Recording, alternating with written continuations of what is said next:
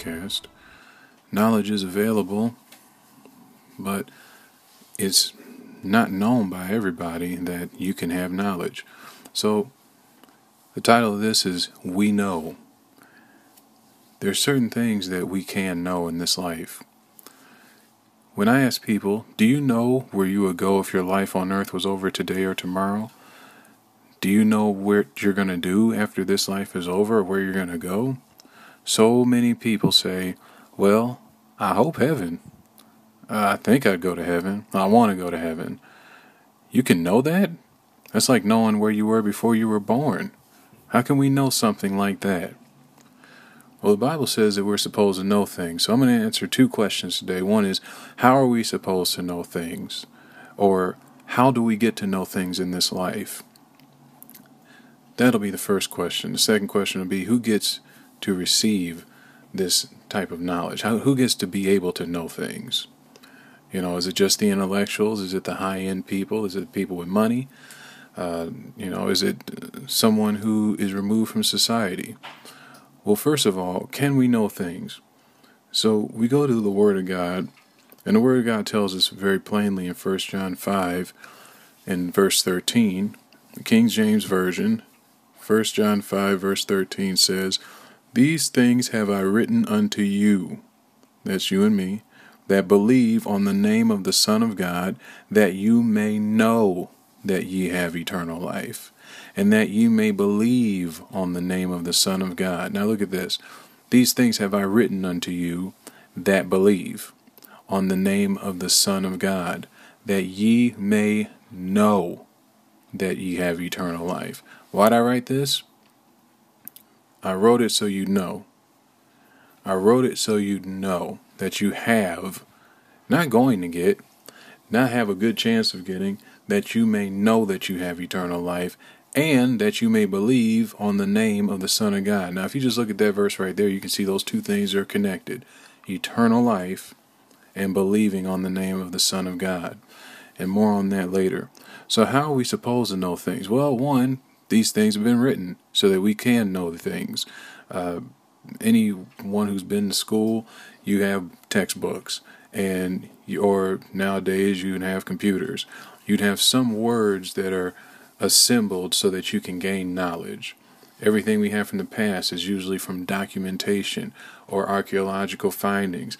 Those are things you can read and research so that you can have knowledge of the past or knowledge of things that have happened. Well, these things were written so we'd have knowledge of eternal life and knowledge of what happens when you believe on the name of the Son of God.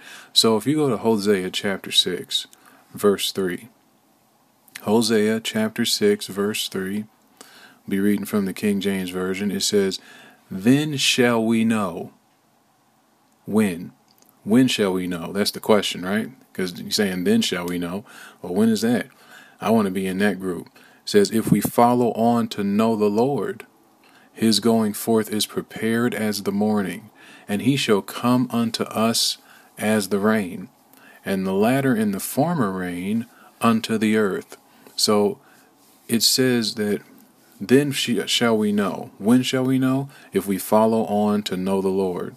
So if we continue to make an attempt to know the Lord, then we'll know. His going forth is as the morning. So we'll have knowledge if we continue to follow on to know the Lord. If we get try to know the Lord, we will gain the knowledge that we seek. We will know. All right. It, we're going to talk more about what kind of things you will know, but at least you will you know you'll know what you did not know before. His going forth is prepared as the morning. In the morning, how sure is the morning the next morning going to come? Well, it's been happening for a long time now. We can be pretty sure the next morning will come. And rain, and the latter and former rain unto the earth. Now, experts may know some things about us or about what we have made and what they have researched and things that have been made in history, but the Lord knows all things. Now, look at 1 John th- chapter 3, verse 20. The book of 1 John, not St. John, 1 John chapter 3, verse 20. It says, For if our heart condemn us, God is greater than our heart and knoweth all things. Now, this is awesome. It says, if our heart condemns us. So sometimes we get depressed and we're depressed because of maybe something that happened in the past, maybe something we didn't fully understand. And so our heart starts to condemn us, tries to make us blame ourselves for something. Uh, now, regardless of the circumstance, the Bible says here if our heart's condemning us, God is greater than our heart. So He is a greater resource to derive our moral standards on whether or not we really should feel guilty or not. So sometimes that tells me sometimes our heart condemns us and it shouldn't because God is greater than our heart. God knows more than our hearts do. Not only does He know that, He knows all things. So He knows that if that thing that happened was really the fault of, you know, the guilty party or the person who feels guilty. Proverbs chapter 2 verse 6 says, For the Lord giveth wisdom, out of his mouth cometh knowledge and understanding. So we see here, first of all, it says God's greater than our heart, he knows all things. And also it says, The Lord gives wisdom, and out of his mouth comes knowledge and understanding. So we know that knowledge comes from God. We know that these things were written in the Word of God so we can know we have eternal life and that we may believe on the name or the authority or the character, the quality of the Son of God, who is Jesus Christ. So now let's look at who gets to receive knowledge from God. So Psalms chapter 43. Psalms chapter 43, verse 3 through 4. We're going to look at some qualifications to receive knowledge from God because obviously, if God gives knowledge, everybody doesn't have knowledge of God. Can we agree on that? Not only that, but people seem to reject the knowledge of God. Some individuals they get a knowledge of what they think is God. So who gets to receive the knowledge of God? Sometimes we can think that we know God. Psalms 43 verse 3 through 4. It says, "O send out thy light and thy truth." And he's talking to God, the writer here. Let them lead me. His light and his truth lead me. Let them bring me unto thy holy hill and to thy tabernacles. Now look at that verse. The light shining out from God will bring you to him. That's awesome. The light shining out in his truth will lead you to him. Then will I go unto the altar of God, unto God my exceeding joy.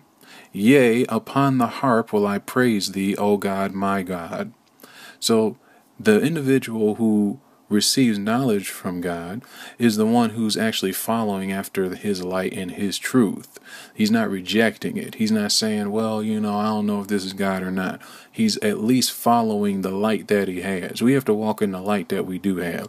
If all you know is that God could exist, you should already start walking towards God.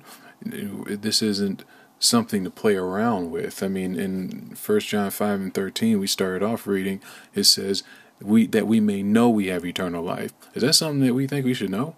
I mean, that's something that is important enough to know? I believe it is. Knowing about what's going to happen, if anything, after this life, I would say is critical. Because so little is known because it's not something you see. But enough of us can agree that there is something beyond this life. So let's look at Jeremiah chapter 30, verse 21. Jeremiah chapter 30, verse 21. And it reads, And their nobles shall be of themselves, and the go- their governor shall proceed from the midst of them. And I will cause him to draw near, and he shall approach unto me. For who is he? This is God talking. Who is this that engaged his heart to approach unto me, saith the Lord? so, who has engaged his heart to approach unto me, saith the Lord? Who has adjusted his heart to approach unto God? That's what that's saying. Who's gotten themselves ready now, that doesn't mean in the outward sense. Many times we think automatically the outward sense. You know, did I shave so I can go see God? The Word of God says in John chapter 4, verse 24, God is a spirit. They that worship him must worship him in spirit. So, not in your physical, not in your clothes. It doesn't matter necessarily what you're wearing or how your hair is. When he's saying who has engaged his heart to approach unto me means who has adjusted themselves to say, I don't know everything. God knows more than I know. If there is a God, I'll find him. Engaging your heart in that sense, that takes humility to realize you don't know everything, neither do I. But God does. So the Lord tells us, He shined His light out and told us that if we engage our heart, we can approach unto Him. Look at John for uh, chapter 6. John chapter 6. It says in verse 44 or 43 and 44 says here Jesus therefore answered and said unto them murmur not among yourselves. So he's got a group that's murmuring and they're, they're kind of questioning uh, his authority. So he says murmur not among yourselves. No man can come to me except the Father which hath sent me draw him, and I will raise him up at the last day. No man can come unto me, this is Jesus talking, except the Father which hath sent me draw him. So he's saying basically, nobody can come unto Jesus unless the Lord draws that person to Jesus. That individual, no matter how old, no matter what gender, no matter what their background is, no matter what their status is. It says, No man, talking about mankind, can come unto him except the Father which has sent me draw him. So God draws people to him. What kind of people does he draw to him? Well, we just saw in Jeremiah 30, verse 21, the one who has engaged his heart to approach unto him. Then he draws you unto Jesus. He draws you unto the Lord. He draws you unto himself through the way of Jesus. Psalms 15, verse 1 through 5 says, A psalm of David, Lord, who shall abide in thy tabernacle? Who shall dwell in thy holy hill? So, who's going to stay in the tabernacle? So, you can approach God, but who will stay with God? Verse 2 says, He that walketh uprightly. Now, walketh uprightly is not by our standards, it's not by what we think uprightness is and worketh righteousness, and speaketh the truth in his heart. So he walks uprightly. This is consistent because he's walking. Works righteousness, speaks the truth in his heart. It's easy sometimes to speak the truth when you're you know you're being heard or you know you're being monitored. But speaking the truth in your heart is what God's looking at. He that backbiteth not with his tongue, or talks about people behind their back, nor doeth evil to his neighbor, and not just the person who lives next door, but your neighbor. The Lord Jesus made an example that our neighbor is just people we're around. Nor taketh up a reproach against his neighbor, in whose eyes a vile person is contemned, but he honoreth them that fear the Lord. The Lord honors them that fears the Lord. So, does not do evil against to his neighbor, nor taketh up some evil reproach against his neighbor, an evil cause, in whose eyes a vile person is contemned, or he doesn't look at a vile person as if, oh, that's funny or that's great, but he looks at that individual or looks at that uh, behavior as wrong. But he honoreth them that feareth the Lord, or fears the Lord. So he honors them that fears. This isn't fear, oh no, God may hurt me. This is a reverential fear honoring the Lord. He honors them that honors the Lord. He that sweareth to his own hurt or makes a promise and changes not. He that putteth not out his money to usury or doesn't loan someone money so he can then add a whole bunch of uh, interest on it is what that means. Nor taketh reward against the innocent. He that doeth these things shall never be moved. He'll always be in the tabernacle of the Lord. So there's no better qualifications that make these obsolete. A lot of times we'll hear, well, you know, the Bible's an old book and, you know, it's not relevant anymore. I mean, someone who does the right thing, speaks the truth in his heart, works righteousness, doesn't talk about people behind their back. I mean, is that something that we don't need anymore? I mean, I don't think that that's outdue or past due. I think that that's something that we still need. As a matter of fact, we're getting further away from that, it seems. It seems we're many times ridiculing people without them being there uh, seems more than ever, but you know it's not like there's a stat on that type of thing. Uh, it's done on such a low level. nor doeth evil to his neighbor. Has that stopped? No. Nor taketh up a reproach against his neighbor. And that some of these things, it seems like it's common sense, but sometimes we think we have enough reason in our minds to do evil. Uh, well, they should have been paying attention. Or, or, well, you know, what goes around comes around. All these different types of thought processes that make us do wrong and feel like it's okay. So these individuals in these verses are the ones who get to receive the knowledge of God and knowledge from God. So, how are we supposed to know things? God shows us. He shines His light, He gives wisdom. Out of His mouth comes understanding and knowledge. Who gets to receive knowledge from God? Well, those who, appro- who prepare themselves to approach unto God, those who will follow that light, follow that truth, those who will work righteousness and do the right things, those who will follow the leading and drawing that God has given us. Now, are we supposed to know things like that? Are we supposed to discover the mysteries of life? Is it God's will for us to have answers? This verse here, Jeremiah chapter 33, verse 2 and 3, it says, Thus saith the Lord, the maker thereof, the Lord that formed it to establish it. The Lord is his name. Everything that has been established and formed, the Lord made it, all good things at least. Call unto me, verse 3 says, Call unto me, and I will answer thee, and show thee great and mighty things which thou knowest not. So many times we're not seeing even God Himself because we're not calling unto God. He said, Call unto me, and I'll answer thee. God gave us dominion in this world, He gave us the power to choose, He gave us the power to make decisions we can decide we don't want God. We can decide we don't need God. We can decide we don't need the knowledge of God. We'll find it out our own way. We'll rely solely on science, which they are still trying to find out answers themselves. But the Word of God says, Call unto me. So, not our friends, not our confidants. It's good to have counsel, but it's good to have godly counsel, really. It says, Call unto me, I will answer thee.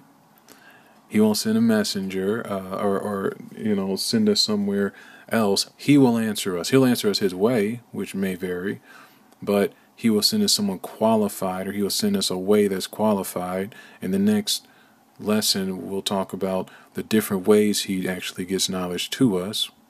Call unto me, I will answer thee, and show thee great and mighty things which thou knowest not. So he's not going to show us something boring or useless. He's going to show us something that's going to give us help, great and mighty things. Right? He gave us life, so he obviously wants us to have a good life. So 2 Samuel chapter 22 verse 4 through 7 says, "I will call on the Lord who is worthy to be praised." So this is a person's response to call unto me. This is someone who's doing it. I will call on the Lord who is worthy to be praised. So shall I be saved from mine enemies. That's one good benefit. When the waves of death compassed me, the floods of ungodly men made me afraid. The sorrows of hell compassed me about. You may feel like you're going through hell. You may feel like hell is surrounding you. The snares of death prevented me. You may feel like, oh, I might I feel like I'm going to die. It says, In my distress I called upon the Lord and cried to my God, and he did hear, and he did hear my voice out of his temple. So many cries going up to God, but he will hear our individual voice. And my cry did enter into his ears. So we'll look at some of the results of that in the next lesson. But does God want us to have knowledge? Emphatically, absolutely, yes.